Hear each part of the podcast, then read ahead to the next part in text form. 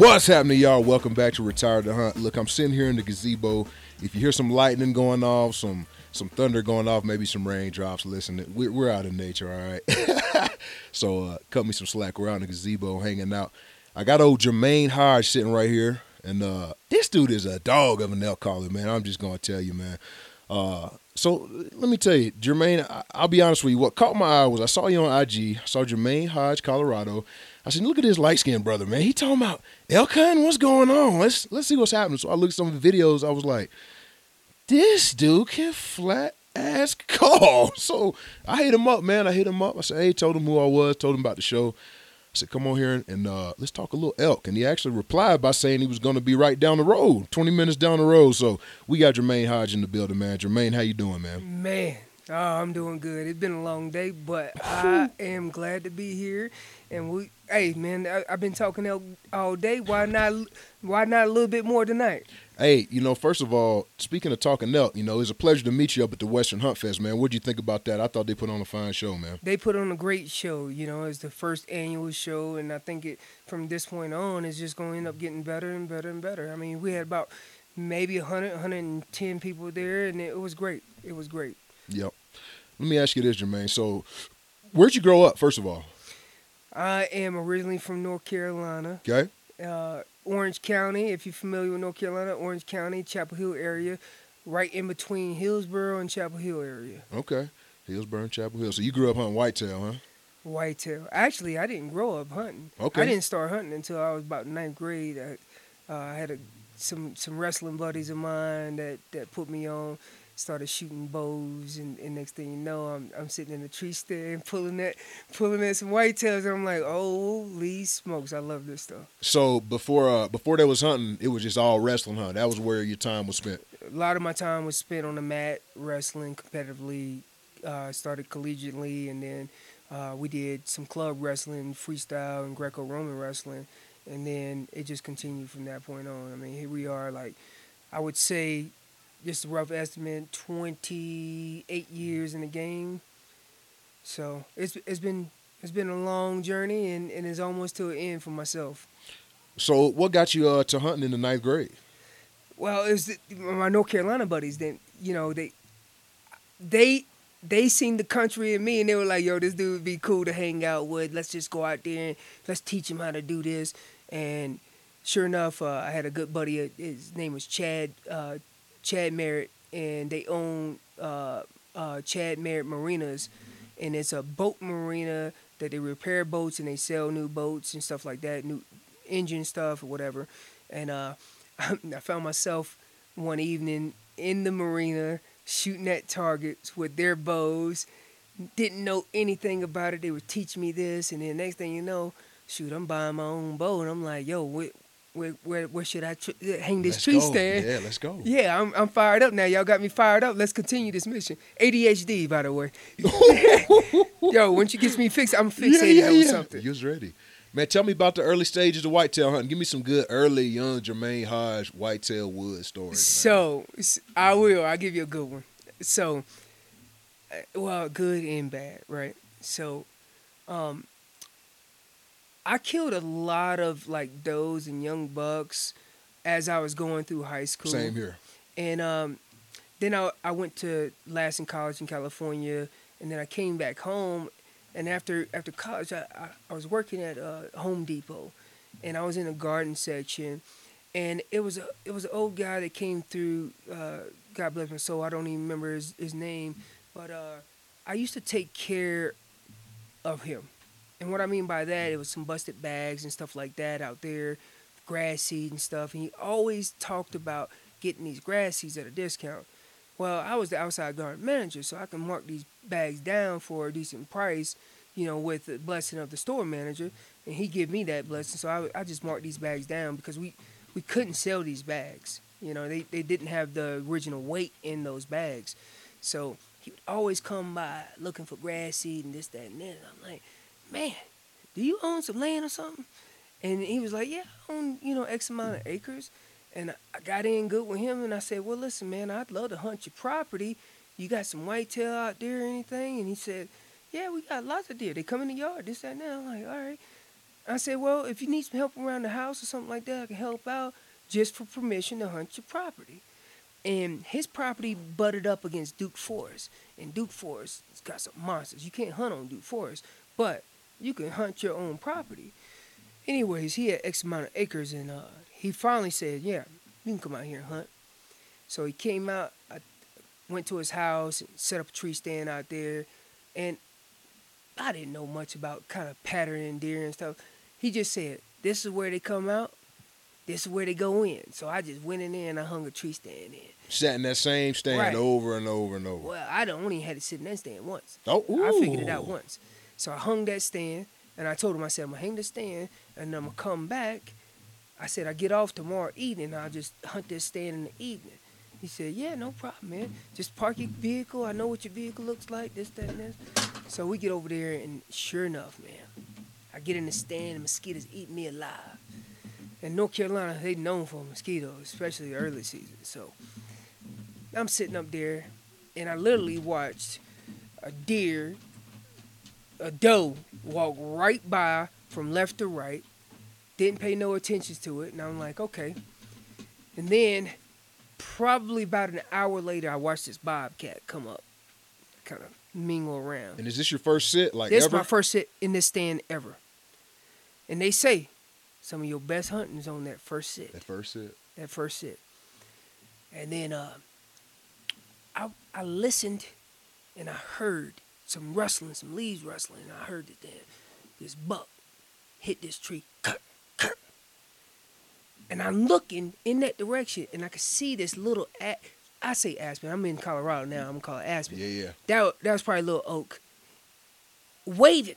I said, "Oh man, that's a buck scraping one of these trees." He was probably seventy yards from me, but it's so thick I couldn't see it. All I could see is that tree wobbling in Yup. the in the air.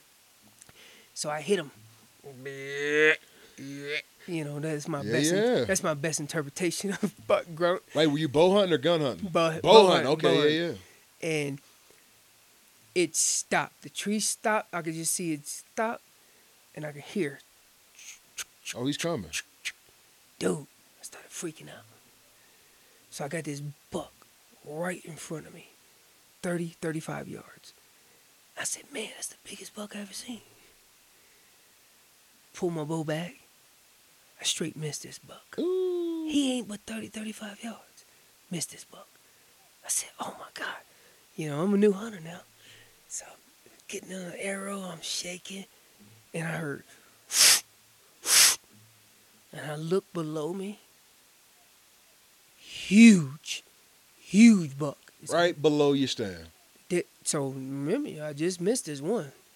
He's right out in front of me, and I could. I looked down, and all I seen was antlers. I started freaking out. Well, long story short, I ended up missing both of these bucks. The best hunts on those whitetail stands when you don't don't know it, don't know the area. Sometimes are, are the first sit you there, but in North Carolina, there could be some nice bucks, especially on some of those private land, um, the farms and stuff like that. But they're tough, man. So if we're talking about a nice buck, I mean, what's the ma- like? What's an absolute score wise? What's an absolute giant in uh in in the state of North Carolina score wise? Ooh, I would say a giant. Yeah, like giant. giant would be a one seventy. Like Okay. that's a giant. So like a, a, a 140 is a good solid North Carolina Yes. buck. yes, All right. that's a good solid Yeah. buck.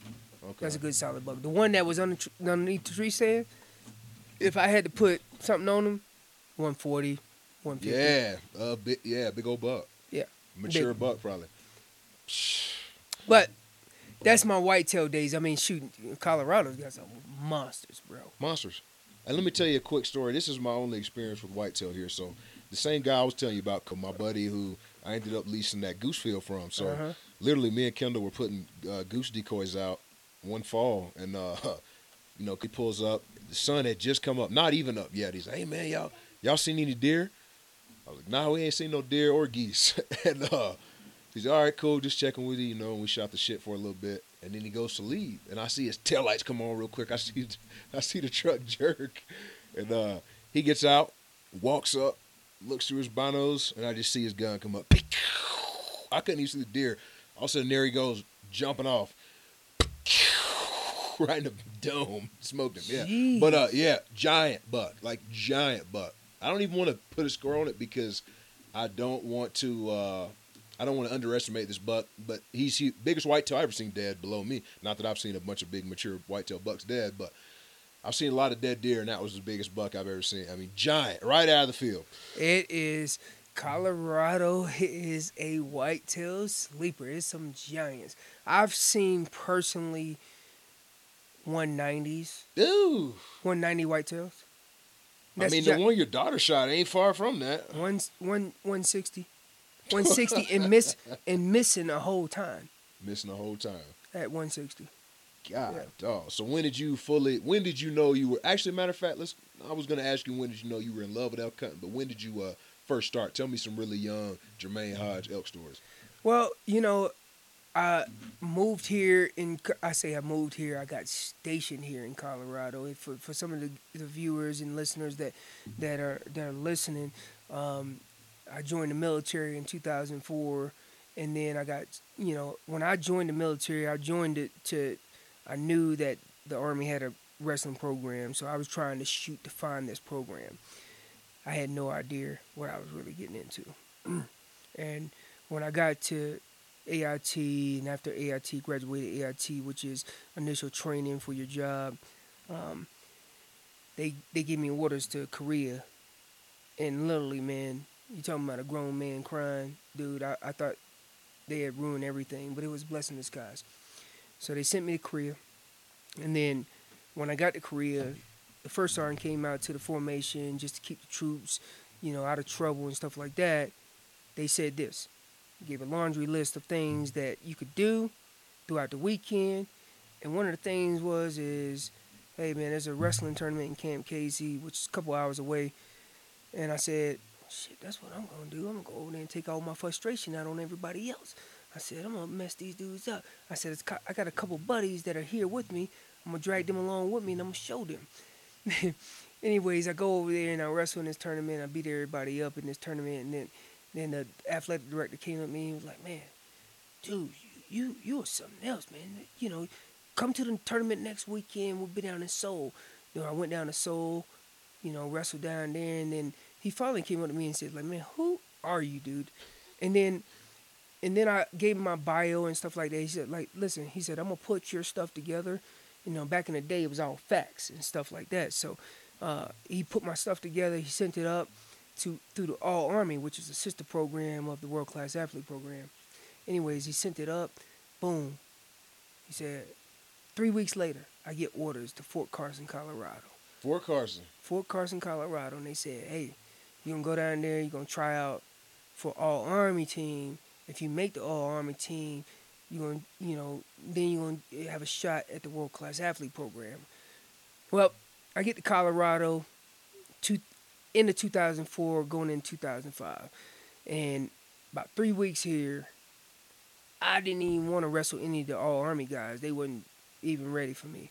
I wanted to wrestle the world class athlete guys, the guys that are training on a daily basis. Those guys were the ones that I wanted to get my hands on. And then once I started wrestling these guys, I'm like, dude, man, I think I think I can make this. I'm just going to just put in the work, put in the effort to make sure that I can break through. And then after I'm here for a while, now I'm gonna start making this senior circuit and stuff like that. So to to answer your question, 2005.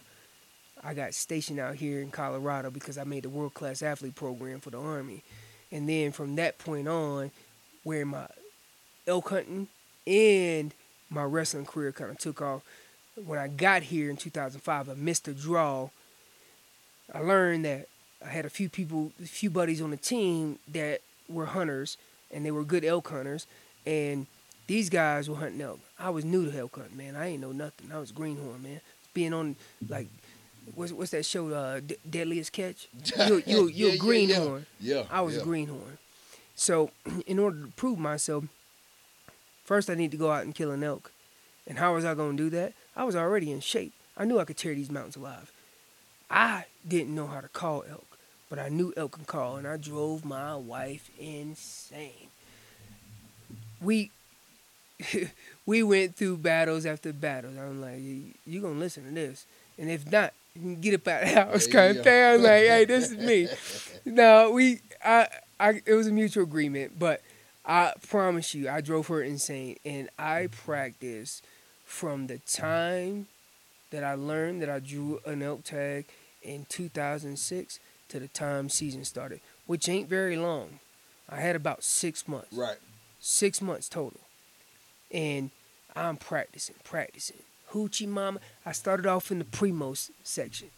Hoochie mama it up. Hyperlip single I and all that stuff. I had diaphragms. I had everything. And I didn't know how to make all the sounds, but I mastered for some people that, you know, that it's hard for them to master diaphragm. It was easy for me to master the cow and calf sounds with a diaphragm right away when it's hard for others. But to bugle with that diaphragm was a different challenge.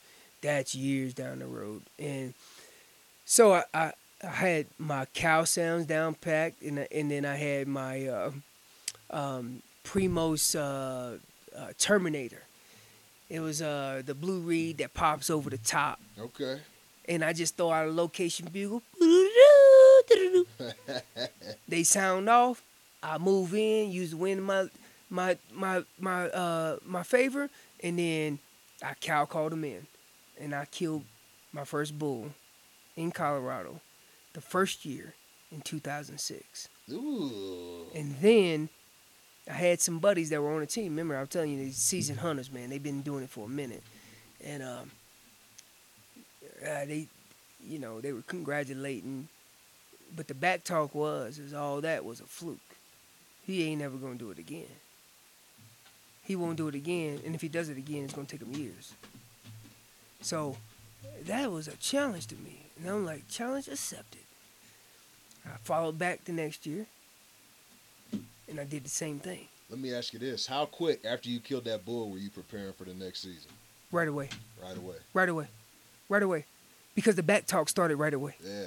and it wasn't. It it was just a, a like a friendly challenge, but they they would say stuff around you, you around your back like, nah, that that was a fluke. They Yeah, yeah, he ain't gonna do that again. He will never do that again. And then, no, the challenge started right away. As soon as I heard stuff like that, nah, 365. Yeah.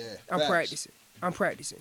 So when everybody yells, you know, they the season's done. The season wasn't done for me. It never stopped. I was thinking about the next season.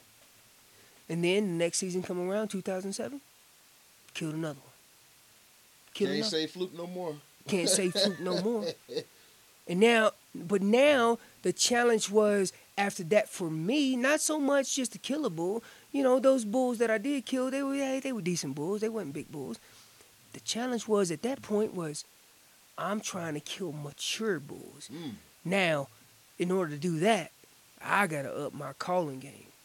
My calling game was subpar. It was not good. So it was, it was good enough. It but- was good enough to call in elk. And I say this, and I say this in a, in a friendly manner, and I, I'm really respectful when I say this. Listen, basic elk sounds are gonna call in elk year after year. If you're good at your your if you're good with your equipment, and you can make basic elk sounds, calf, cow, bull sounds, right? Location bull, move in, cow sounds, calf sounds. You're gonna call in a raghorn bull. You will, year after year, if you're in the right area. Consider in the right area. Right. You gotta be within the elk, right? Right. If you're there within the elk and you can make those three different, the deadly three. If you can make those deadly three, you're gonna kill elk consistently. Now, to kill the mature bulls, you need to up your game. You need more advanced calls. The deadly five. The deadly five will be your cow, your calf, your location bugle, your chuckle grunts, and maybe, and maybe we add in uh, a estrus buzz, or we add in some kind of uh, contact bugle for your elk. Now, is a contact bugle is that the a lip ball? Is that what a contact? No, it's a wavy note. There's a growl in there, and he cuts it off. Okay. It's a wavy note. and- Yeah, I'm gonna do it real quick. Yeah. Yeah, I'm gonna do it real quick. Uh, contact bugle. So usually, you'll get. Let, let's say you do a location bugle. You you sound off. This is a location bugle.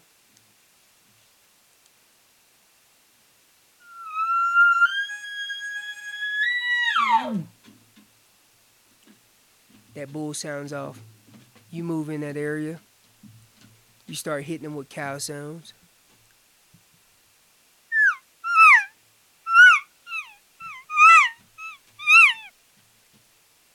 he moves in.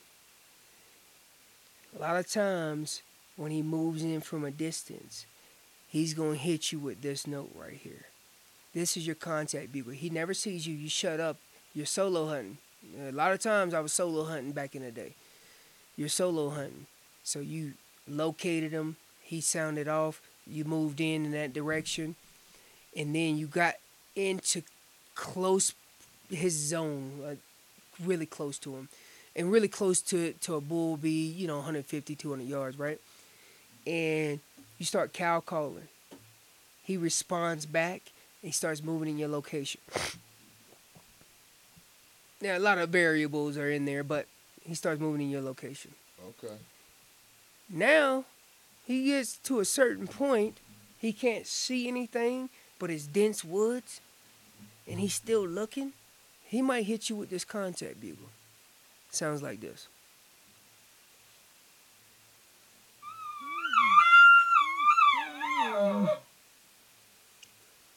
he's asking you where are you at Ooh.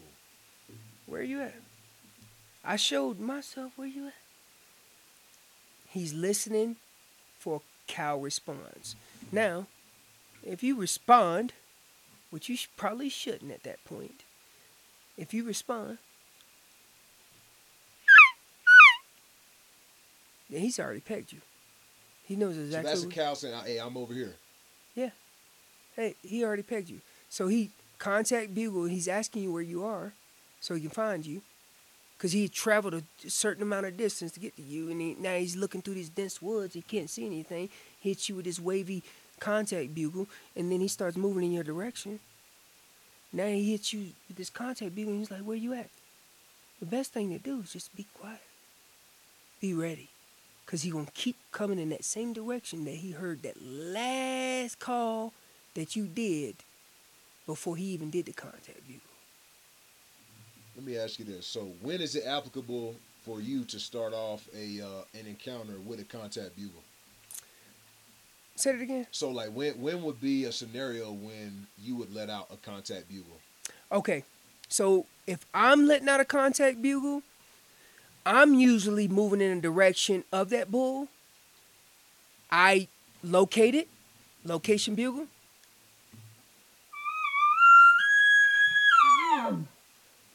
He sounds back. He locates.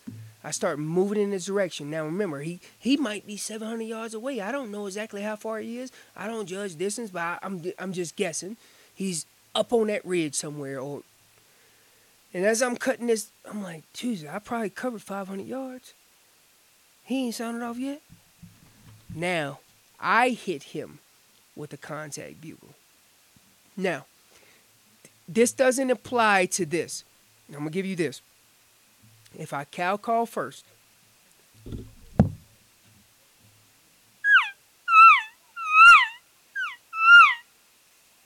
and he answers, I'm not moving in with a contact bugle. Now I'm giving you this scenario. I locate it with a location bugle. He sounds off. He's seven, eight hundred yards, wherever, however far he is. I move in as far as I could. I'm like, dang, I walked 500 yards. I haven't heard him yet. I hit him with this.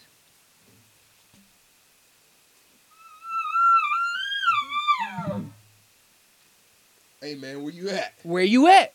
Where you at? And then he rips back. I'm over here. it's humanizing it. It's humanizing. Excuse me as I mess with the mic a little bit. I'm I'm humanizing it, and as I humanizing it, I'm really like me and you are talking right now. I'm just talking to him. That's all I'm doing. And once you could master that aspect of what are elk really saying, I'm not a biologist. I really don't know what he's saying.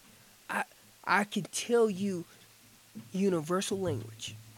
Let me give you an example. I leave for Belarus tomorrow. I know if I go over there and they start waving their hand at me, they saying hey.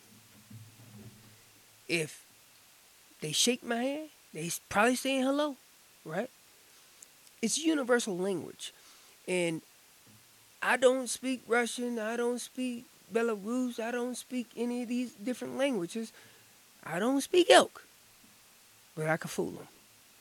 And what I can tell you is I watch body language, when they doing it, and how they doing it, and what time of the year they're doing it. And all this, you start putting this puzzle together. And once you get this puzzle put together, you don't forget it. You put it in your memory bank. Ooh, I remember that. I remember what happened. I was in this situation before. Every year, every year, you go out to the woods and you go out hunting and you get food by elk. If you make that mistake twice, shame on you. Mm. Shame on you. It's the same way as if I was on the mat competing wrestling.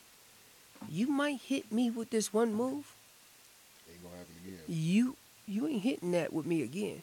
You gonna have to change something up to hit me again, right? So it's the same way in the woods. We have a bunch of hunters out here, and they doing the Doug Flutie. You don't think these elk are food? They food once. You didn't get them twice. And every year, hunters come out and they educate these elk. And these elk get smarter and smarter and smarter. And what you have to do is educate yourself. You have to go out. You're going to go through different scenarios and you're going to call in an elk and you're going to be like, you're going to go back to camp like, I had this bull in at 10 yards and it just, it blew up. Well, was the wind blowing in his favor? What happened? You know, what would you do? You play the scenario back in your head over and over. An ex, ex NFL player, you know, we watch videos. I watched this mistake. I watched this gameplay. I've done this. I've watched all these things. In the woods, if it ain't on film, it's okay. That mind is a big, big thing that you could put that memory bank in there. You're not going to remember every single little thing, little detail, but you can remember the gist of everything. What happened, when it happened, what did I do wrong, what was, you know, whole play out. Once you start putting these things in this memory bank, don't don't forget these things. Year after year, it leads at least to my success. And I've been in a lot of failures, but the failures led to success. Mm. I mean, hopefully that helps you out. I mean, I'm just, I'm, spit, I'm That's spitting. gold. I'm just, I'm not spitting off the top of the head. I'm telling you the truth. This That's stuff is built from years, and I say years. You got guys out there that's done this for years. Um, I, I self-taught my myself how to call, but it was watching videos, watching the Primos team, the Truth About Hunting. That's where it started. I love right? the truth, man. It started Golly. on that with them guys on private land in, In the New Elka, Mexico, in the, in the, in the Elka, Chuma, Ch- Ch- Chama, New Mexico, and the Elka going nuts, and you're like, you, it gets you pumped up. It wants you to buy cars, right? And then you're like, hold on, this ain't real. And then and then you watch, you know, Corey Jacobsen, Jason Phelps, Dirk Durham. You watch all Joe Turner, all these great elk hunters, and I picked apart everything. all the failures, all the success, everything about them. Until this day that I'm alive right now, I watch even the lowest of lowest. Meaning, you self filmed your stuff, I'm watching it. Yeah, yeah. I'm watching it. Believe it or not, I'm watching it. I've watched so many videos. I spent hours and hours of analyzing like I, it sounds foolish to a lot of people, but I spent hours of failure to lead to success. And with that failure, I was learning and I was banking this in my head. Banking and banking all these different things. And and when I started tuning into like Joel Turner, a good friend of mine, he was talking about humanizing this, and I was like, bro, this is like genius. I said, now I got I, I got something to run off of. Now I can start humanizing everything. But I was watching all these videos, and still today, like I said, I watch tons and tons of videos. I watch from C class videos. Sometimes I like I skip through them. YouTube like a motherfucker. Same here. And I'm watching them, and I'm not watching, not so much their their failures or their success. I'm watching that too. What I'm watching is your elk encounters. What is what are your elk doing? What time of the year is it? What sounds were they making? And now I'm humanizing all this stuff. Let me interject real quick here. So I'm just like you from the standpoint of I watch everything from the greats all the way down to 12 views and you already know off their thumbnail that it's going to be a shitty quality mm-hmm. video right? right and that's just because i watch so many that i get sick of watching uh, South Cox, watching the five foot bull over and over, uh, you know, so on and so forth, because I've just seen so many. But for me, the way I consume it is when I'm watching the greats, it's like, okay, what did he do right, you know, to to kill this elk or whatever species it may be. Now, when I watch those, and I'm not saying that every bad video is going to be a bad elk hunter. That's not what I'm saying, but I'll watch him and I'm like, I know he's gonna make some kind of mistake here. So let me see what he's about to do. And then it's like, oh wow, he did that. Oh, no wonder they took off. No wonder he didn't get close. It's like, well, I'll never do that. right, right. And you and you gotta bank that. You have to bank that. Like, dang, I've seen this in a video before. Right. Not not too much. Not like a scary movie. Like yeah, yeah, yeah. yeah. I seen this in a video. I'm not gonna run to that house because yeah, because Jason's gonna come out. facts, facts. Right. But what what I'm banking is is this played out in so many scenarios before I'm even in this scenario. So I'm in this scenario now. What am I gonna do different versus them? Mm. Now the variables are, you know, the wind, the weather, stuff that you can't control. The stuff you can control is basically laid out there for you. It's laid out there for you. I'm gonna use the wind in my favor. I'm gonna try to get on the same contour line as this elk. I'm gonna call him in using all these features in my dude. If you lay all this stuff out, you're gonna kill elk. You're gonna kill him. You're gonna kill elk. If you're not gonna kill elk, you're gonna get so close. Now you can go back to the camp and say, "Just a smidge, boys. Just mm-hmm. a smidge." Right. And now you got a story instead of something. Well, I called him in. I don't know what happened. I've heard too many of those. Uh, yeah, I don't know what happened. Yeah, that's just like like for me, when I would come off to the sidelines. Uh, so the O line coach comes up to the the bench. So all five starters are sitting on the bench, and uh, he asks you what happened, whether it's good or bad. Like what what'd you get, you know? And that's like. You know, and some guys are different. Some guys can tell you, oh, we had a four-two nickel with a, you know, a Sam Strong and this and blah blah blah. And some guys are like, I, I don't know. I don't know. And to be honest with you, I was kind of in between. Sometimes I would just I, not black out. That's not the right terminology, but I don't know. Like I can't recall it. But now you go to pull it up on the tablet. You know, you see guys looking on the tablet. All I got to see is one second of that. And oh yeah, th- this was that, right? right? But uh, the same thing. It's like how much can you retain? Because I feel like if you go on a seven, ten, three days elk hunt, however many days it is, regardless if you kill, you should always come out the woods better. I feel like if you don't leave, and many hunters do this, if you don't leave that season smarter than you did going into that season, you didn't do nothing but sit at camp and have a few drinks. Ooh. Mm. Or you were sitting around warming your hands up by the fire. Mm. Now, if you went out and you really worked and put in the work to really fill your elk tag, you should retain some of that information. It's like a teacher trying to teach you. These elk are teaching you. You got to learn something from some situation. You're not going to learn everything from every hunt, but you need to start retaining some of this information. You know, you you you test up for throughout the whole year of high school, the years of high school to pass this SAT. And the teachers are teaching you things that are going to help you pass this SAT, not pass it, get a good grade, get a good good score so you can get into that D1 school, right? So if you ain't retaining some of this information, it's going through one ear and out the other, and then you go into the next season doing the same mistakes over and over when the elk are actually the teachers and you just have to listen Mm. Or just pay attention or do your research. And YouTube's a powerful tool, man. I I did a lot, a lot back in the day when I started, you know, cutting my teeth on it is DVDs. DVDs. I had the truth from from there to the you know to the point where I was like, all right, I'm. I I'm- still love I- watching Primos. I know you, you remember uh, what was it, Kudzu, the Skin and Shed, you know, the whitetail hunting when they had that piece down. It was like the four corners in like Louisiana, Arkansas, just a ridiculous piece. And and I remember back, you know, it was Slade Reeves and, and uh, Troy Ruiz and uh, uh, golly, I mean the list goes on and on. But yeah, I love flipping on the old Primo. It's something. It brings me back to a different time, man. Watching that Primo stuff. Well, the truth about the truth, the truth.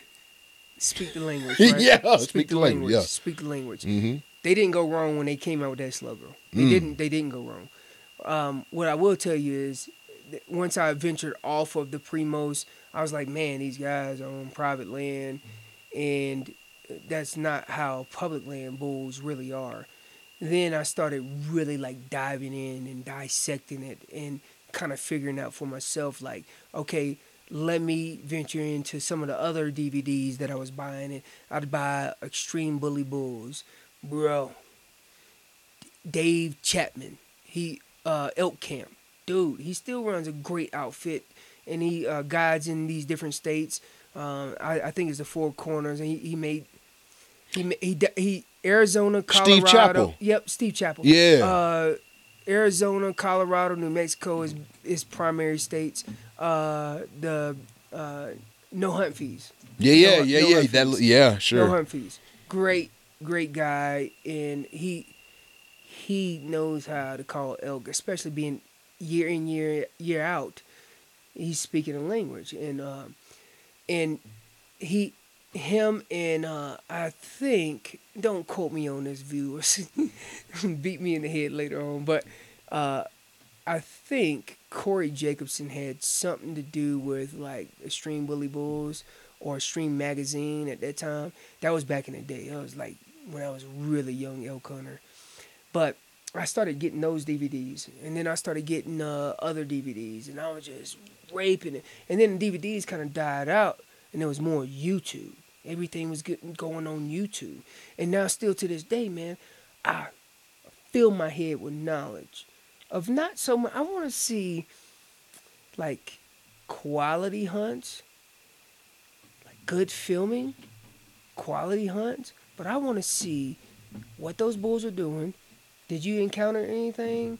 You know, and I don't want to see you camping by the fire, cooking grills. I want to see encounters. Yeah. And I want to see those encounters, and I want to see what those bulls were doing. What what you do. You don't have to be the greatest caller. I just I'm gonna pay attention to the video. It can be the 12 views, or it could be the two million views. I'm watching all those hunts, and I'm just soaking in.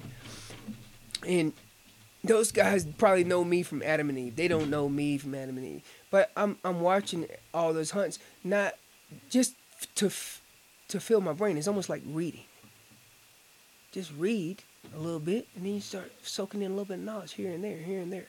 It's the same way, and in practice, it's the same way. When you're picking up a call, man, most people, you know, I say most people, some people very they have a hard time with diaphragms. I didn't have a hard time at first. So now I started feeling myself with how do I transition from this point to this point? How do I up my game? Now that I up my game, now am I saying the right things at the right time? Mm. hey, that's gold. Let me let me ask you this. So, you know, obviously you were doing a lot of practicing because you were a competition guy, right? So, at what point did you know you were a good enough caller to be like, man, I'm gonna start start doing competition? Well, it was uh my buddy Pat. He's here floating around here somewhere, but my buddy Pat. It was um right before the you know uh before COVID stuff kind of popped off, 2019. Uh, he begged me and begged me, but I, I heard it from a lot of friends that, dude, I didn't know if you were the bull or he was the bull. I, at points, man, I thought the bull circled around and came behind me when I was behind him the whole time. And these guys would tell me this, and I'm like, dude, you know, y- y'all tooting my horn, this, that, and this. I didn't think nothing of it. I'm just out here elk calling. And um, and then 2019, they were like, bro, you, you you're something else, man. You're different. We don't hear people like you all the time. And these are just friends pushing me. And then my buddy Pat was like, man, I just want you to compete in this one competition. Just check it out. Check it out. And uh, I went over and I said, oh, hell with it, man. Let's go. And uh, I went and competed in Colorado Springs area. it's a little local tournament, little gun show slash hunt expo. And I showed up, and it was probably seven, maybe eight callers. And um, they it was old school rules, and uh, Mount High Note Game Cars was over there. They were running the competition, and you draw a number out of the hat. And if you draw a number one, you got to draw again. If you draw again, the number one caller and whatever number you call, so you got to call twice. So they said you draw number one. That's just to tune the judge's ears up. And I said, judge's ears up. I ain't never heard. I mean, this is all new to me. I don't know. Elk calling competition. I said, man, okay, let's do this. So you didn't know the format or anything. I didn't know nothing, nothing. So I reached in the hat. I lo and behold, I draw number one. I said, oh hell, I gotta do this twice. so I got all these people, like thirty people back here watching me. I got, I got, I got to blow twice. So I draw number five. My next number was number five. Everybody else draws. Judges don't, judges don't know the numbers. They just know caller number one, come up the stage. You get 30 second bull calls, 30 second cow calls, 45 second freestyle. I said, I do my re- best rendition of what I know. cow sounds, bull sounds, and then I go into freestyle. And then I sit down. But as I was doing my freestyle, I'm looking out in the crowd. My wife, my wife, Pat, and all everybody's out in the crowd, and I could see everybody's mouth kind of drop. Like, what the, what the hell? Who is this dude? And then I sat down after I called, and I, I said, I kind of sat down like, oh, oh shit, I think everybody's. And my wife was like, uh, you just blew their head away. Relax. And I sat there, and, and even my buddy Pat was like, bro, these guys was like, what did I sign up for? So I sat down, and everybody started blowing and I'm like, mm, he needs a lot of work. Mm, Yeah. you know, he needs a lot of work, this, that, and this. And I wasn't nitpicking. I was just saying they need some work here. They need some work here. And and then call number five. I got to go back up there again. I get up there, and I basically rinse and repeat what I did. So they come back out. The judges come back out of the competition, and they come up front, and uh, they said, uh, "Well, we're gonna announce the callers from third to first in placement order. Third to first, third being you know the third caller. I mean the third winner on up, and um, ah, number three wins. You know, th- th- gets his name called. Number two, I was like, oh heck, I just lost all this. You know, I'm just thinking the worst. You know, I just lost it. Ain't no big deal to me. I'm gonna go back in the woods and keep continuing I'm to kill elk. I'm still gonna continue to kill elk. And uh, your first place winner, Jermaine Hodge. I'm like, holy smokes, that's me. You know, I get up and, and then and then I get up there and we take pictures and stuff like that, and they give me my little prizes and whatnot. And that, and then uh, Tom Diesman, and it was like, man, this your first competition? I was like, yeah, yeah. They were like, uh, you ain't never done no other competition? No. I said, I, I just call in elk and kill elk every year. and and they were like, holy smokes! And I was like, yeah, man, I, you know. And Pat was sitting there. He was like, yeah, no, he, he- he's not telling a lie. It's what he does. And uh, they they pushed me too, and they said, listen, man, you have the quality to to really like compete on the big stage. And they said it's different, but you have the quality to compete on the big stage. So they they kept pushing me. He was pushing me, and I was like, ah. I said, what the hell, man? What do I got to lose? I said, what's the next biggest one? I started looking it up. It was a regional in Utah, Western Hunt. Uh, I think it was Western Hunt. Uh, Western Hunt Fest or what? Is that a Isn't stealthy hunters thing he puts on? No, Ryan Lamper. Oh, okay. no, no. Okay. This this huge man. This thing has gotten big. Okay. It's in Salt Lake City, and um, I went out there. I flew out there, and I had to leave quite early. So I got in the day before I competed, and then I had to leave.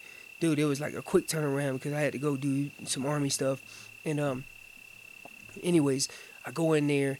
It's thirty-five callers in my bracket, and I'm like, holy smokes! I mean, these guys. So they go from one all the way down. You draw a number out of hat and you compete, right? And I was like, ended up being caller like number twenty or something. And by the time the judges go through all these calls, that like it just fades into one. It's tough when you have that format. When you have a head-to-head format, it's a lot different. But that was when they just bring them up on stage, call number one, call number two, call number three, and they just run through them. They recycle through them, and the judges judge it at the end. Well, I went out there and I did my best rendition of me being in the woods, man. I thought I sounded like gravy, man. I got out there and they started calling the winners, and then at the end they posted results, and I was like number 14th out of like 35 callers. I was like, you gotta be kidding me. hey, losing ain't in my Yeah, vocabulary. yeah. Bro, I lost. I left there and told my wife I got my ass whooped. I said, okay. I said, I have a month and a half before World Championships. And I knew I was going to go to Worlds. I said, month and a half. I said, I'm going to practice and practice and practice. And I'm going to learn every single thing I need to learn. Well, lo and behold, they changed the format at World Championships. Now it's head to head. And I said, well, I told my buddy Pat, I said, my expectations going into World Championships in the men's division, World Championships, I said, I just want to take a couple of these guys out. We had a 32 man bracket. I, I just want to take a couple of these guys out. And I'll feel good about it. Man, I went through one, went through the next, went through the next. I'm like, holy smokes, I'm in the semis. Ooh. I'm in the semis now. If you make it to the semis, you go to the next day, and then you you guarantee top four, right? And only top four place. So I said, well, I'm in the semis, and I went back to the camper that night because we had dragged out the camper, and we sat back, relaxed, and I was asking. I said, man, should I change up my routine? And then I started thinking about. it. Don't change nothing that ain't doggone Ugh. just keep it going. And I went out there and did the same thing. And I say this I tripped. I, I went through a lot of great callers, a lot of great callers, and, and some of those callers that I would take to the woods any day. And um, I went through and I tripped in and I won it. and I won it. And I say I tripped in and won it. It was seven judges there, and I won the final five to two. And the semis, I only beat them four to three. So and you did the same routine, came back five to two. Same routine. I won four to three in the semis, and then won five to two in the finals. But what I will tell you, man, when you step out on stage, man, it is a lot at World Championship. Lot of great callers. Yeah. These guys, I can't, I can't speak for all of them, but when you get into that, that top eight, man, these guys are successful in and out every year, and on stage. And these guys are really, really good, really good. And on stage, the difference is, is you can have deviations in the woods, but on stage, your stuff needs to be crisp and clean and precise. No mistakes. No mistakes. If you have any crack over the reed, those judges hear that. They do. They hear that. And every right too. You know, you you got a competition. Now if we're in the woods and my reed crack over, okay, it cracks over. You know? Right. Shoot, I had my buddy Pat say, What happened there? And I'm like, the reed broke over. you sound like a bull that lost his voice. Laryngitis. Laryngitis. He's been bugling way too much. So uh, talk to me about who are some of the uh the guy and again, you know, no disrespect to who you don't name, but like who are some of those guys that you, you know, look up to from the standpoint of you know every single competition like these guys are to be some of the guys that you're to have to deal with. Oh man, you got a lot of great callers. So for one, like this year, uh, I'm gonna tell you right now, man. Like you got Corey Jacobsen. So on the bottom side of the bracket, on the professional division, was the toughest side of the bracket, and I was on the bottom side of the bracket. Um, you had six world champions on the bottom side of the bracket. Dude. it was 10 total in the professional division of world champions and six of them were on the bottom side of the bracket. You had 10-time world champion corey jacobsen at the bottom side of the bracket. You had rocky jacobsen his dad. I don't know how many times he's won it um, or or placed in, in in the finals he was on the bottom side of the bracket you had myself men's division world champion. You had Tony, men's world's uh, men's division world champion. Um, the bottom side bracket was stacked. Um, names that you names that consistently do it on a year and year basis. Your your top eight, Bodie, Brooks, um, Corey Jacobsen, myself was up there for two years. Corey uh, Rocky got put out this year, but he got put out early, but he's usually in the top six. Tony's new to the to men's uh, the professional league. He's in. He's gonna be in the mix. He's always gonna consistently be in the mix. Um, before then, you had Dirk, Dirk Durham. You had Jason Phelps. I mean, these guys are phenomenal, man. So what uh what what call do you think is the toughest to be consistent with from the standpoint of uh the hardest sound to to make Um, consistently? Well, you got you got you got a couple of them, and what I will say with uh, with those couple is, um, there's there's sounds that you hear in the woods, and there's certain sounds you never hear, but you hear them on videos. Your one your one sound that you should least be able to do on stage is the estrus buzz, estrus scream, estrus cry, whatever you want to call it. They have variations of name with it. And that's all all that Cal is doing is she's saying, I need to be checked, I'm ready to be bred kind of thing. And it has a buzz sound to it, and it sounds kind of like this.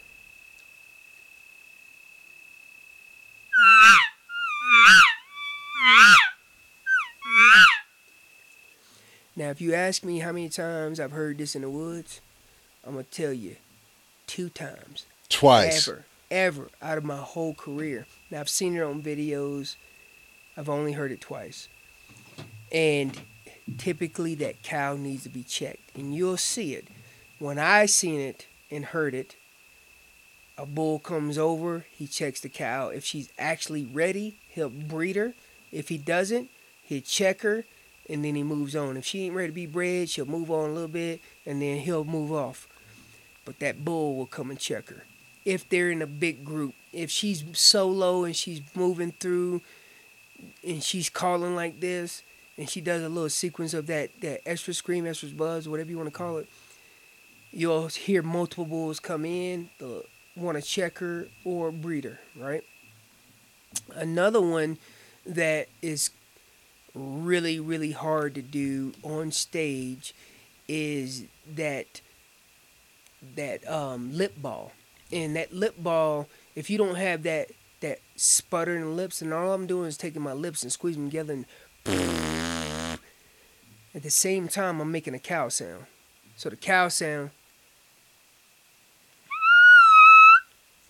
I'm making that with the buzz sound without the without the tube. Ah! Sounds crazy. But when you put it through the tube, it cleans it up for you.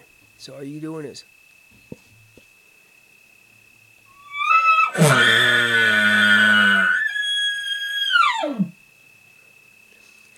And it can mean a couple different things, but don't get too far in details. You hear these big mature bulls and they comes from that diaphragm they throwing a lot of voice into it. That on stage is super hard to do without practice. And what I like to do is I like to warm up my lips. So I just and I just sputter my lips and I make a cow sound. So then when I go into that stage performance, my lips are pretty much warmed up and ready for this. Like you ain't doing this cold. If you out there and it's freaking five degrees and you you try to do something like that, you gonna you gonna sound horrible. Facts. You gonna sound horrible. But when you're on stage and you know you're getting ready to go up there and perform, I just like to sputter my lips a little bit, get them warmed up, get them get them loose, and when I'm getting ready to go into like a freestyle or elk elk bugle sounds, and you throwing out that that that lip ball, then your lips are already warmed up, and I just carry off that cow sound. And then a lot of people, you know, they- they'll start off with a lip ball, and it's just not it's not realistic to me.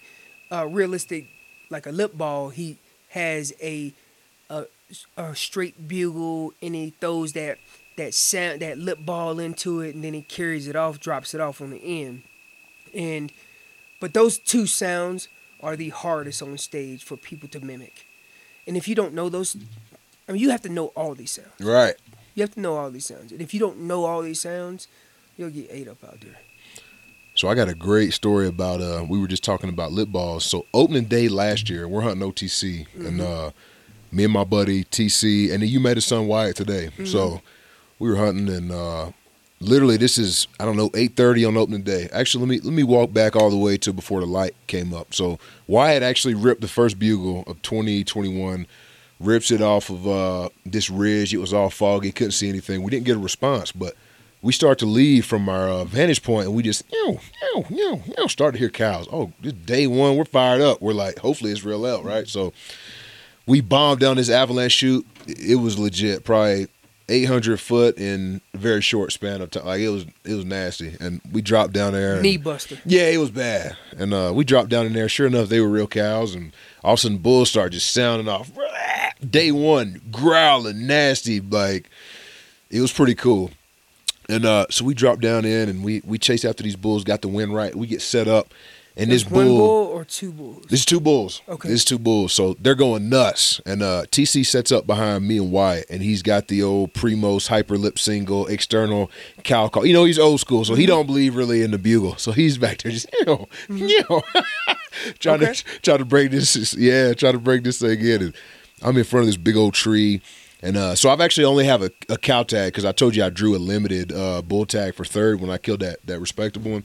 Yeah. Uh, so I'm in there with just a cow tag, and these bulls going crazy. They're answering him. He would cow, you know, just I mean, opening day, But just that's all they would do is that's all they were wasn't budging, was not budging, but they were just sounding off. I ain't mean to interrupt you. Go no, go ahead. You know what I hit them with? What's that? right here. Listen, this is the killer. This is the killer. You got, even if it's just one bull, this is the killer. You got your partner behind you, 70 yards. He needs to know this though. You got your partner behind you, 70 yards. He moved in. There's cows around. You blowing the cow sounds. He's answering to the cow sounds. But you got to remember there's a lot of cows around. Why is he going to lead cows to check cows? Now, I hit him with this.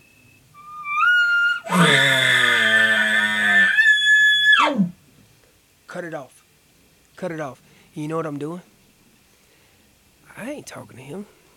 I'm talking to his ladies. Ugh. I'm trying to get your ladies over here. Now, when you do that, you'll pull one of those two bulls away from those ladies because he feels disrespected that you just talked to his lady. Now, it's like me and you. Right. You at the bar with your lady. Joe, I'm gonna bust a Joe turn on you. You at the bar with your lady. you chilling. I might even say what's up. And then later on, I start talking to your lady. Now you get disrespected. Right. Like, hold on, man. Homeboy just said hello to me, and then he just want to start talking to my ladies. That's what I'm doing to him. I'm messing him up with this. I'm messing him up. I promise you, you're gonna pull in more bulls when you have that encounter like you just told me, and you bust him with that lip bawl. Short. It's a short. It's straight into a bugle, lip bawl. Cut it off really short. I'm not talking to him. I'm talking to his ladies. I'm not telling him I'm the baddest. I'm telling his ladies I'm better than him. I am so glad that you answered that like you did because that's exactly what I did. I brought in both bulls in the 30 yards unobstructed. Complete. Literally hit them and uh, threw in some raking too. Yeah. Threw in some raking and a lip bawl and, and they shut up. As soon as I did it, they shut up. I'm like, I think this is a good sign. They'll shut up and they'll start coming in. And it's just like turkeys. So literally it's the same thing as turkeys. So as soon as they weren't responding to that and I was raking, raking, raking, I was like, I think something good is about to happen. So I tucked up in front of that tree and I grabbed my rangefinder. And the last, literally, we did not hear anything until the last maybe 20 yards, and all of a sudden, psh, psh, Yep, you'll hear sticks track. yep, and you'll see mm, antlers bending through the woods. and here come here come the horns. Yeah, you see the antlers. I'm like, that's a four point. I I was like, boom, click, pull my rangefinder out, click 30, click 30, click 31. I'm like, this is insane. Because I would have, I don't care, four points. I would have shot that bull. I'm just telling you. Uh, so I was like, this is a, a badass encounter. So we had the wind blowing in our face. The elk come from here. Like, the wind was kind of going here. So of course, you know, as they do, he started to make that circle, trying to catch that wind. So anyway, he comes in and 30 yards, and uh, all of a sudden, psh, psh, psh, comes a five point right behind him. Both of them came in, and eventually they made their way, you know, to our win. But and and Wyatt was within 10 yards of being able to shoot. He had a bull tag, but you know he's he's a stick bow hunter, so he he wasn't close enough. But I mean, I had a 30 yard shot day one last year. They were lip bawl. I mean, it was just like it was insane. I, I did not expect to be blowing a lip bawl bugle day one last year. So now that kind of changed my percep- or perspective because people are like, ah, you know, that first week sucked, and you know maybe maybe it does suck uh, as far as the average goes. But shit, I mean, shit, man. Last year opening day, it was good. Yeah, yeah. I don't go through the woods lip bawling by no Yeah. means. yeah, By no means. right.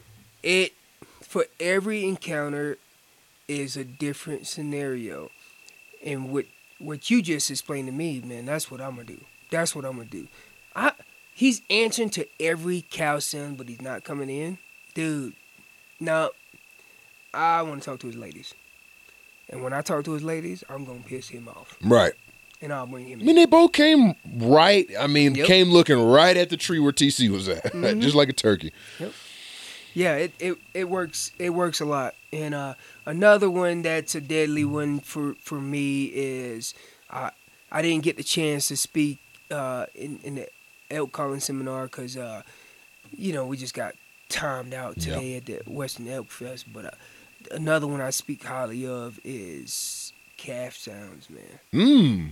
Calf sounds because you gotta you gotta remember that kids want to play with kids so as soon as i start introducing a kid to the situation. And the, and the calf sound might sound like this.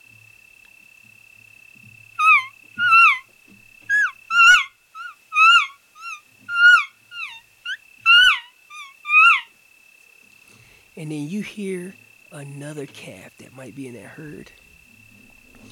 You're gonna pull that calf right to you. And what's gonna happen? A parent doesn't leave their kids. Facts. And they're gonna come in, mom's gonna follow, and then who's gonna follow behind them? Dad.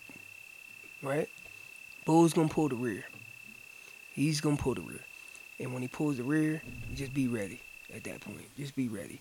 So kid always wants to play with a kid. So when they go past that play park and they like, Dad, can I stop? Mom, can I stop? Bro, it's money. It's money. The calf sounds. The Calf sounds. And the calf is gonna get the bull killed 90% of the time. And that might be that might be an underestimated time. That might be telling you, man, calf sounds are deadly and they're deadly in the woods. And the reason being is you have to humanize them. Kids want to play with kids, and kids are not going to be too far from mom and dad. And mom and dad are going to follow. Just, hey, listen, come here. I told you to get over here. Right. And next thing you know, they pull them right in. So how often are you I throwing think I just out? blew your mind, man. Yeah, the You- cat. I ain't even Poof. think about it. Yeah, like that's. So like, how often are you throwing those out? I mean, are you locating with it, or is it one of those Mm. things where you you locate with the bugle, and when you get in tight, you start I- throwing out the cat? I The get in. I'm in tight already. Okay. I'm in tight already. So, um, so I, I'm I might throw out a location bugle, and then I move into the area using the wind in my favor, and then when I do that, I move in. Now, now, now let me let me back up here. I want to I want to correct myself here, and, I say correct myself. Just reiterate this. If I throw out a location bugle, he answers. I'm gonna stay with the bull sounds. If I throw out a cow sound like I normally do at the very beginning of my calling sequence before I'm trying to get him to answer. So if I throw out calf and cow sounds and he answers, I'm not changing those sounds. When I move into his direction using the wind in my favor, I'm not introducing another bull. I'm introducing those cow and calf sounds. Now, I got in tight to his location. I threw out calf and cow sounds. I'm listening. If he's by himself, he sounds off. I'm also listening for other elk too. If there's no no other elk sounding off, and he's by himself, I'll just keep doing what I'm doing. Now, if I move in tight, I I calf and cow sound, he sounded off. I moved in tight using the wind in my favor, and I move in his location calf and cow sound to get him sound off again, see how far he's away, just checking it. He sounds off again, but also I hear another calf or cow. Now the situation has changed. Mm. He's got cow and calves. Okay, what? How do I need to do this? It's two, two, two different situations. I've already explained one. I might lip bawl at this dude, make him pissed, or I might just bring in the other kid to the park. My, I got the park. I'm the kid at the park, and I just calf sound. Calf sounds. Hit him with calf sounds.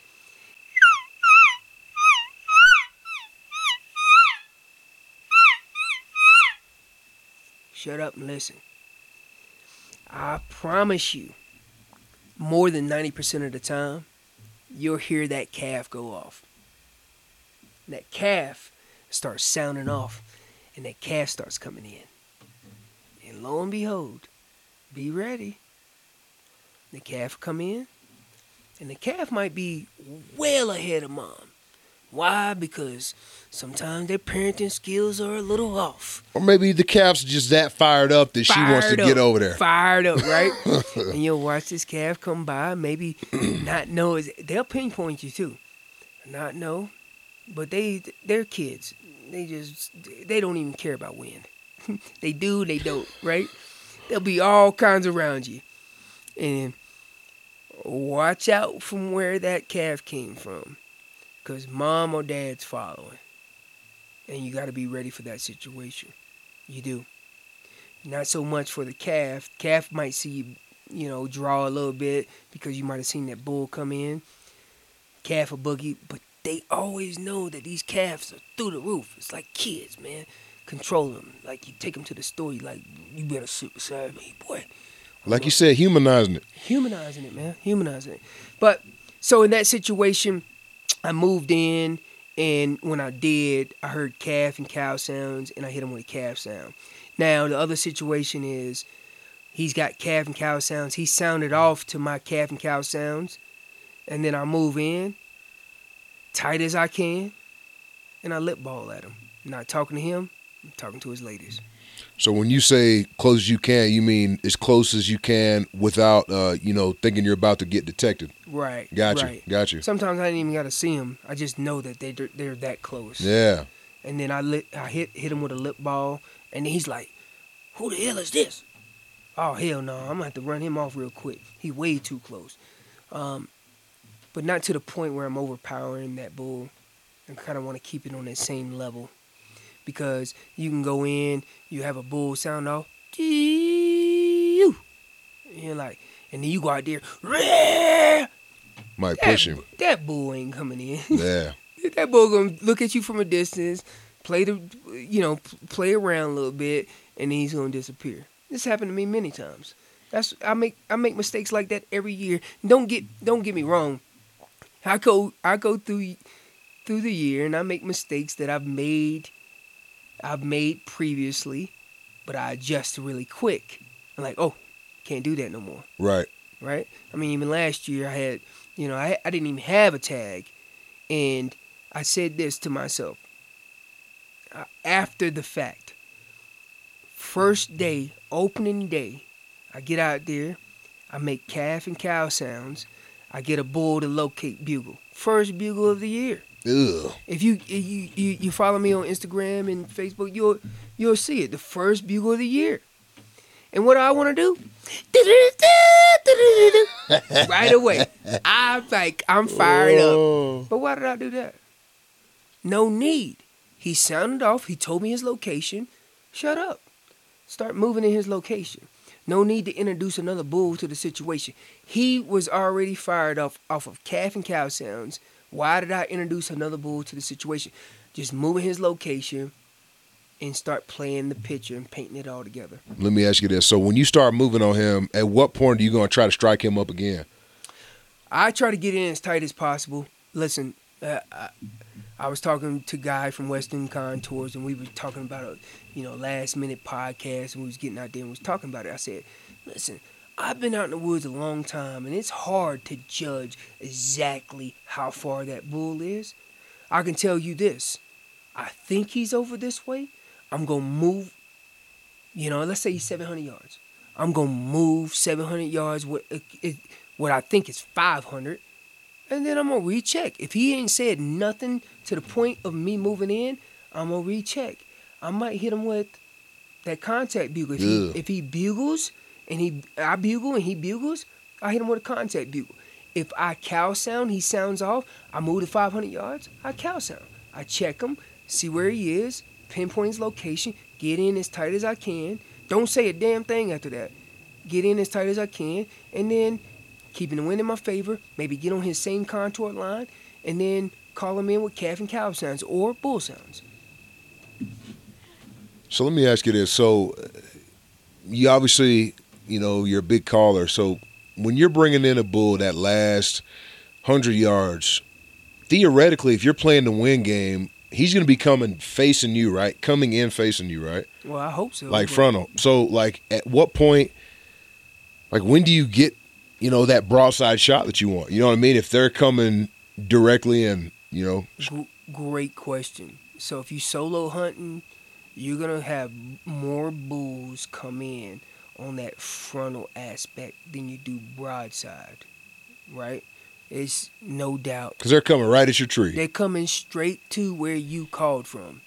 Now, if you have a caller with you, your caller, hopefully he's educated enough that he knows where this bull is coming in and he starts adjusting left or Ugh. right. Left or right. Mm. And the reason why he's adjusting left or right to pull that bull past you broadside, right? So let's say, you know, we're straight ahead. The bull coming straight into me. My caller's straight behind me. And he knows that the wind is in my favor, is in my favor. He can go left or right. My caller goes left. He pulls the bull towards him and he pulls him broadside past me, or he goes he goes right and he pulls the bull broadside past me. But my caller knows what the wind's doing, and my caller knows how to adjust based off of those things that I can't control. Right now, frontal aspect, we know he's gonna hang up. I have a caller behind me, left or right, doesn't matter where he goes, and this bull comes to a screeching halt. He might have seen something. Me personally, there's a lot of people out there that speak differently than I do, but I'm comfortable at 30 to 35 frontal on a bull, and I'm going to take him down. Anything past that point, nah, you get to that gray line. It just depends on how good of a really shot you are. Right. Right. So that 30 to 35, I could frontal him and, and he's going to be done. Probably depends on how keyed up that elk is too, right? Like Right. if he's completely clueless, it's different than if he's, you know, Right. And if he's really alert, that's tough. Right. So, let you know, I have a caller behind me. He's moving left or right, whatever. in the bull pegs something I did. I might have moved wrong. He sees it, but maybe I'm at full draw already. But at that point, he's already frontal. And if he's within that range th- that I'm comfortable with, then I'm cool with it. Now, let's say he's pegged something I did, and he don't like it. I'm at full draw, and he goes, he's like, oh, no, I don't, I don't like this situation. Spooky. He's spooky bull, and he starts whirling. Just hit him with a, whoa! I Hit that ye- bark. I just yell at him. oh, the oh, Just okay. yelling, woo! Joe Turner explains this shit best, man. It's the bark. You know what they do? They turn around and look. They always turn around and look. They might be whirling out and, And you're like, literally doing that sound, not through no, t- literally. No. you- whoa, yes. Yeah. damn. And that dude will stop. He will stop and look back. And most of the time, he's to give you a shot. Now, it might be an extra 10 to 15 yards past where you ranged him. And you got to know that, too. Right. He started whirling 10 to 15 yards. I can adjust for this on the fly. And that's range time. That's like, okay, I know. So he was at 30. He whirled. Now he's at 45. So I'm going to hold my 40 pin a little high. And I'm to smack him double lungs and he ain't going to go too far. Ugh. But these are things, these are years in the woods. Right. man. Years in the woods Right. years in the woods, and a lot of hunters come out here, and they go through, and we, I mean, like recapping, Yeah. they go through mistakes after mistakes after mistakes, and they still mm-hmm. continue to make those mistakes every year. Well, I mean, th- look at the statistics of how many people come out here each and every year and, and leave with empty coolers. More, more than that, leave with anything in their coolers. Right. I mean, it's Right. it's not an easy game. No, it ain't an easy game, and isn't no one. I I might paint this picture to be easy. It's not easy. Nothing out west is easy. You you got the lowlands, prairies, the rattlesnakes try to bite legs Tarantulas, off, tarantulas crawling everywhere. You get to the mountains, the altitude crushes your lungs. The elk jog up the mountains like they antelope. You know, it's tough. It's tough, and you prepare for this, and you prepare for this, and then you get out here and get your bubble bust, busted. hmm And you done spent for a non-resident for Colorado close to seven hundred dollars. Yep.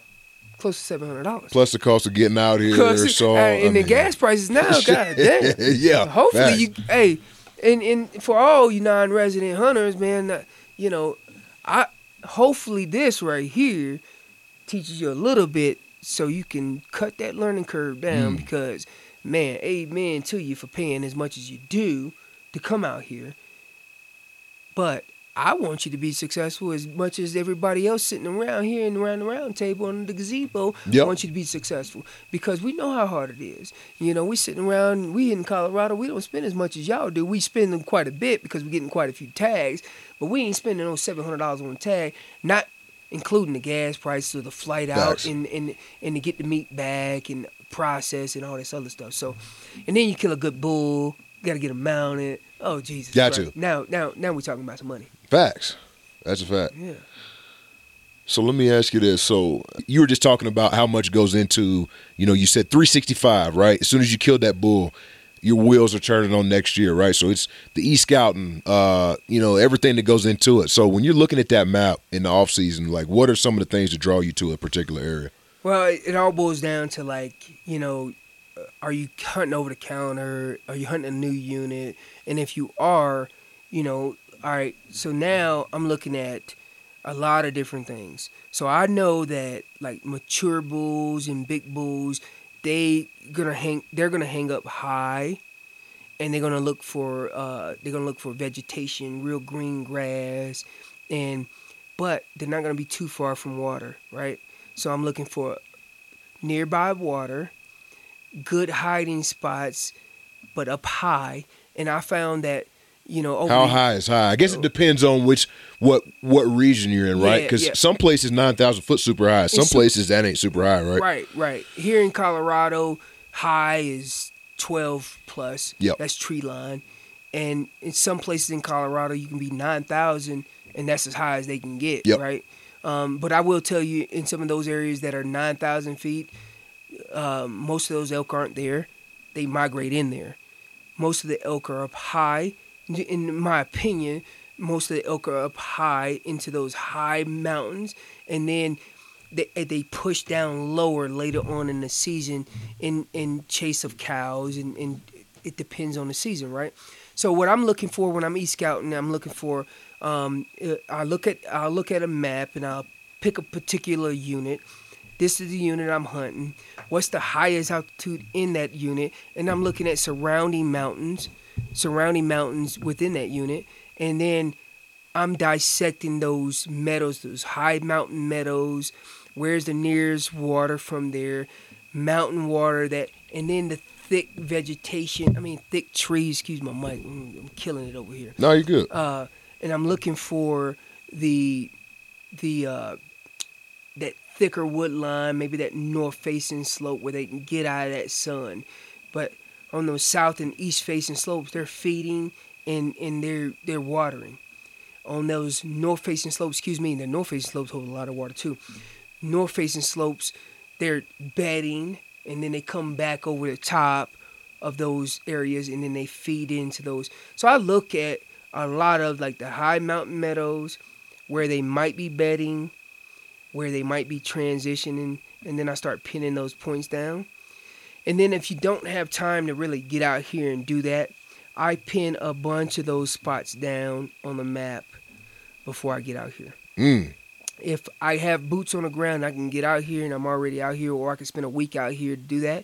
I pin those areas down, and I might, I'm looking for old rut sign, like sign that they've been in that area, down a little lower, from not tree line, down a little lower, like that 10 to 11,000, where they rubbing all these trees, scraping this velvet off. That's the sign that I'm looking for. And if I do have time and I'm here, I set up trail cameras down a little lower at 10 to 11. And don't worry about catching bulls on cameras. I'm looking for cows. If I can catch cows on cameras, then I know where the cows are staging and I know the bulls are going to be there. So real quick, where do you hang your cameras? Like, what are you looking for when you hang your cameras? Like me personally, I hang my cameras right around that 10 to 10.5 in those high mountain meadows and 10 to 10.5 in the areas that I'm looking, like I'm e-scouting. I look for those areas. Um, just, you know, real re- recap on the area that we hunted um, a few years back. Um, it was brand new area to us. Four years back, it was brand new area to us. And when I went out and started hanging cameras, I was hanging cameras right around 10 to 10.5. I didn't hang anything higher than that. And I was hunt I was hanging those cameras off of uh, high mountain meadows that I knew that the cows would come out or at least come out in bed. I mean, come out uh, feed, and then I was looking for transition points out of thick thick cover. Maybe they were at 11 and they were coming down. I was looking for those, and I was also looking for water. And then all the camera pictures were shoot right around at 10 to 10 5 and we were catching nothing but cows. But I knew uh, it's just Some, a matter, yeah, it's a matter of at, time. a, at a matter of time that those bulls were going to come down and find those cows. Hopefully that answers the question. But if you don't have the time, pinpoint a lot of spots out there and then then hit hit and mark those uh, X them off the map as you go. So, first of all, you you answered the question perfectly. But now I will ask you a question about a question. So, Kendall, my girlfriend, has a first rifle tag this year. So, Mm-hmm. obviously, everything you just explained to me is uh, more of an early season archery, right? About you know being super high and and so on and so Depends. forth. It, it sure right. So, what would you what what kind of tweaks would you make for preparing for a first rifle tag? So a first rifle tag depends on the location of that first rifle tag. Um, you know, my son has a first rifle tag, and I'm gonna base everything off exactly what I told you. But what I will tell you is this: if you have a lot of snow up high, it's gonna push those elk down lower. A lot.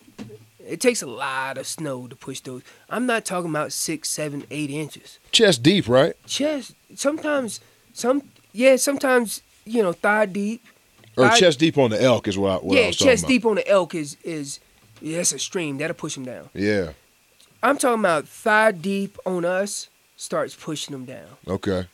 or well thigh deep on you is like Yeah. chest deep on me. I but, got you though. but thigh deep on me push me down the mountain. I'm gonna need snowshoes but it pushes them down and so then the game changes. So they'll be down in some lower elevation you're nine to nine five nine to nine five. When that snow starts getting a little less deep start searching that area first i know in the particular area, area you're talking about i had a buddy hunt up there uh, a few years back and it wasn't a lot of snow and i will tell you if it's not a lot of snow they gonna still be up there. they still be up high. Yeah. They still be up high.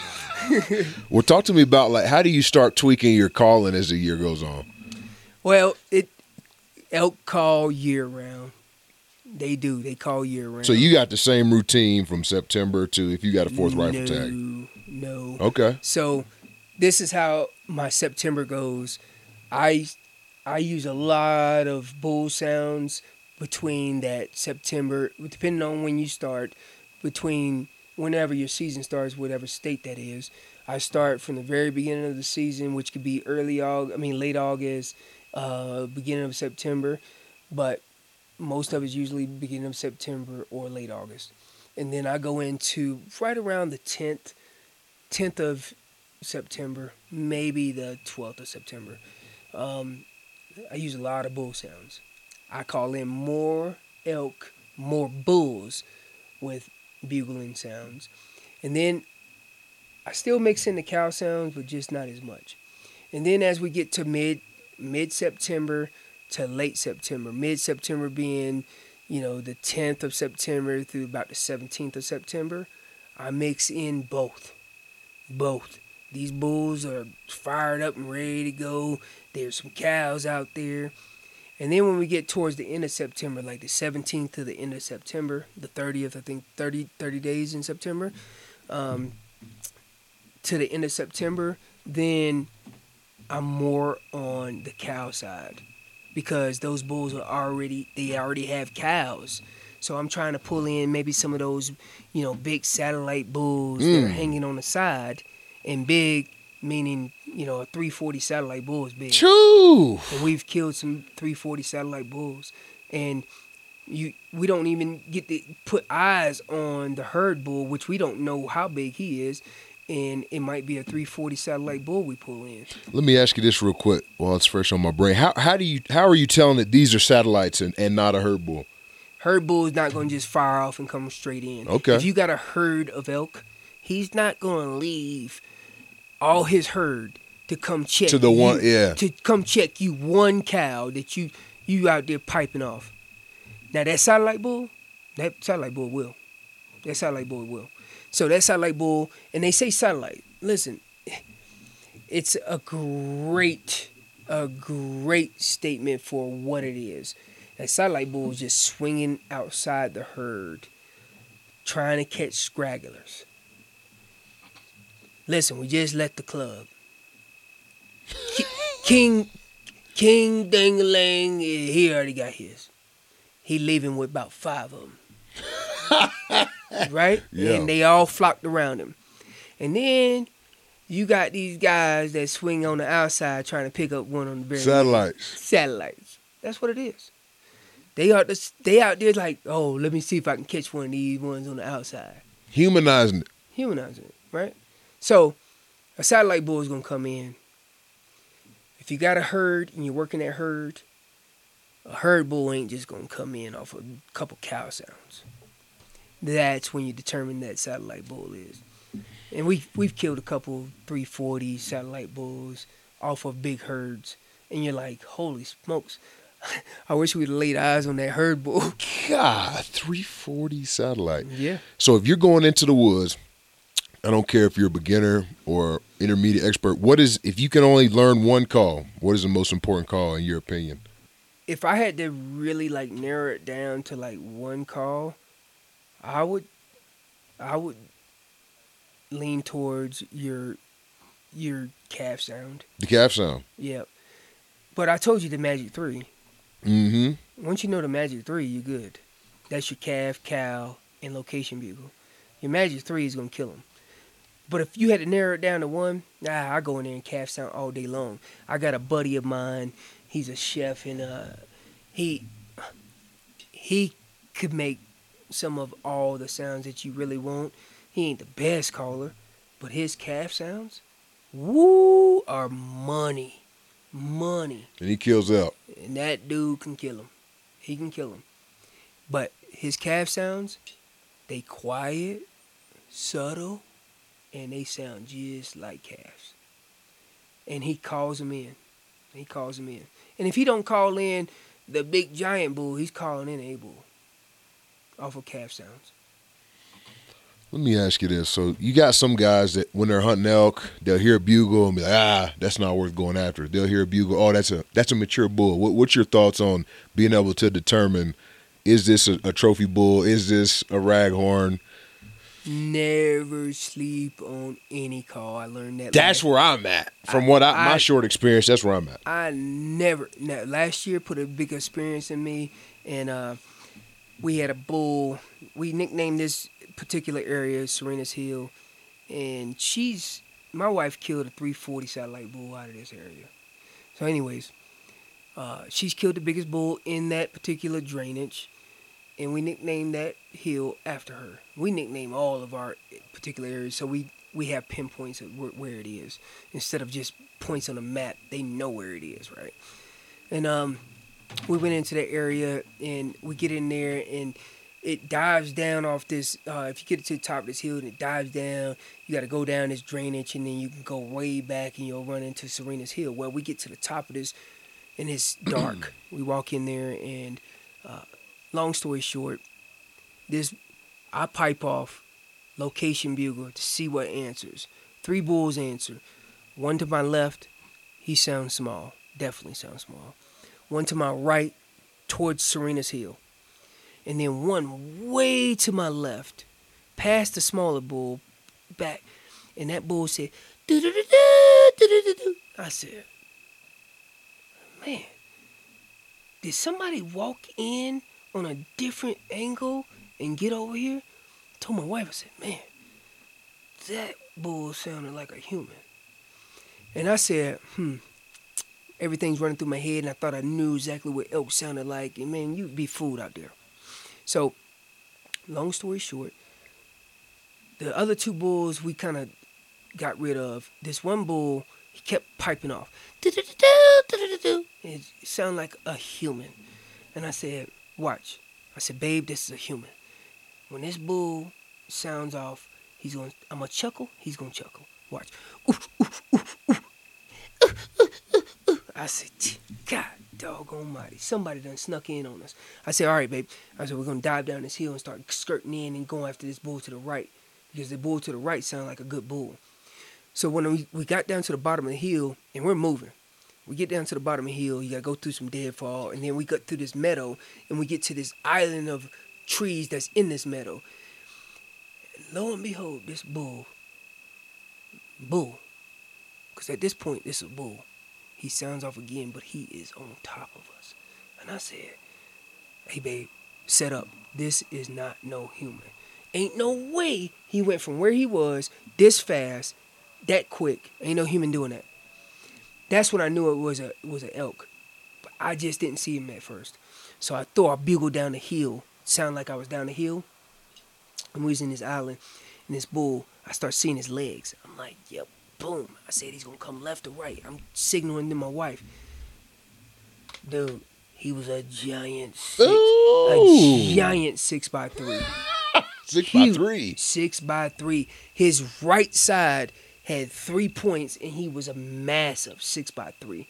And he sounded like Doug Flutie dude. He's he was God, horrible. dog. He was horrible.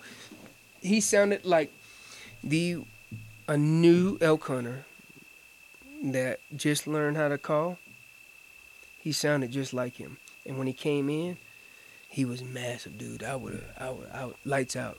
And long story short, my my wife had been out of the woods for about three, oh shoot, I think probably three years at that point, maybe four years, not elk hunting, and she didn't range where he came in. And when he came in, he came in low on us. And when he came in, I said, "Oh my God, he can't be more than damn thirty yards from her." And uh, lo and behold, he was 25 yards. She, she put her 40 pin on him, slung it right over his back. Ooh. I said, I threw my hands up. I said, what? And she said, why you throw my ha- throw your hands up? I said, ah, I'll tell you later. God, he, dog. he was big. Sounded like a like you said, Doug Flutie. Dude, man. I don't know what I would have nicknamed that bull, but he was crazy, man. God, but so ne- never, never underestimate the sound of elk. Like, I'm not. I will call him in. I will call a hunter in before I underestimate it. God, dog, dude. First of all, I'm glad I'm glad you answered that like that because I've been in a situation and it hasn't been quite to the extent of that, like a big giant six by three, but you know, I've heard a real squealy sounding bull, and I knew it was a real bull, but I feel like some people would would assume that that was a, a, raghorn, right? And to me, I mean, a 320, 350, 310, 320 bull, that ain't a raghorn. And you walk upon it, it's like, that's a respectable bull. Sounds like a, a spike or something. You know what I mean? So I'm glad you answered it like that because in my short experience, I, I've experienced the same thing. Yeah. But uh, hey man, it's been a long day. I can't thank you enough for hopping on the show, man. I got one last question for you. So you got one one state to get an elk tag in. What's your dream state to go kill a bull? Well, you know, I live here in Colorado, so I am not going to say Colorado. Yeah, My dream state, Wyoming. Wyoming. Wyoming. Wyoming. Now, there's some other states that I would love to Man, hunt I, too. ca- I ain't gonna lie. I can't believe you picked Wyoming. I respect. I, I gotta go Nevada. Ooh, go hold on, now you make me really think. Hold on, dream state. Like I really Well, wish yeah, anywhere. anywhere I could draw the tag. Yeah, anywhere. Now, now I know I'm to draw a Wyoming tag here in the future. Dream state, Arizona, on. Arizona, A strip tag or Arizona. Arizona, God. Arizona, the Gila, dog. New Mexico. Oh yeah, thirty four and all that stuff down there. Yeah, I mean, Well, I, I, I said Wyoming because there's a chance for me to get that tag, right? Arizona, I may not ever draw that tag. even if you, you're sitting here with 10, 15 points right now, and you got a lot of life ahead of you, you still may not draw like a, a limited tag there. I mean, it's right. bad. It's bad down there. I'm not even gonna get into that game. I'm gonna use Arizona. You know, over the counter Coues in the winter, over the counter muley, stuff Yep. like that. Uh, uh, javelina, but I'm not even gonna hop into that game. I don't have it's any tough. points there. It's tough. Some people get lucky and draw it on the first late season archery tag or something like that. Yes. That's that's your that's your odd, your That's best your, odds. That's your there. best odds. Yep. Um, if if if I was to get the tag, it definitely would be Arizona. Yeah, AZ. It'd be Arizona, but for a state that I know I can draw the tag, Wyoming. Listen, when y'all get ready to load up and go, let me know. I got a handful of points there. I'm ready to go. I'm ready to roll. Me too. Yeah. Me too. Me too. We all we all do. We all do. Well, hey, Jermaine, I appreciate it. And second of all, I appreciate your service, man. I appreciate that. Pat, too, man. I really appreciate it. Uh, and, and seriously, to have you come on, retire to hunt, talk a little calling with a world champion. I mean, if you didn't get some, if you ain't a better elk caller now than you was an hour and a half ago, you you doing it wrong, man. Hey, But uh, again, thank you, man. Uh, y'all have a safe trip out. Thanks for coming out. Thanks, guys, for listening. It's retired to hunt, baby.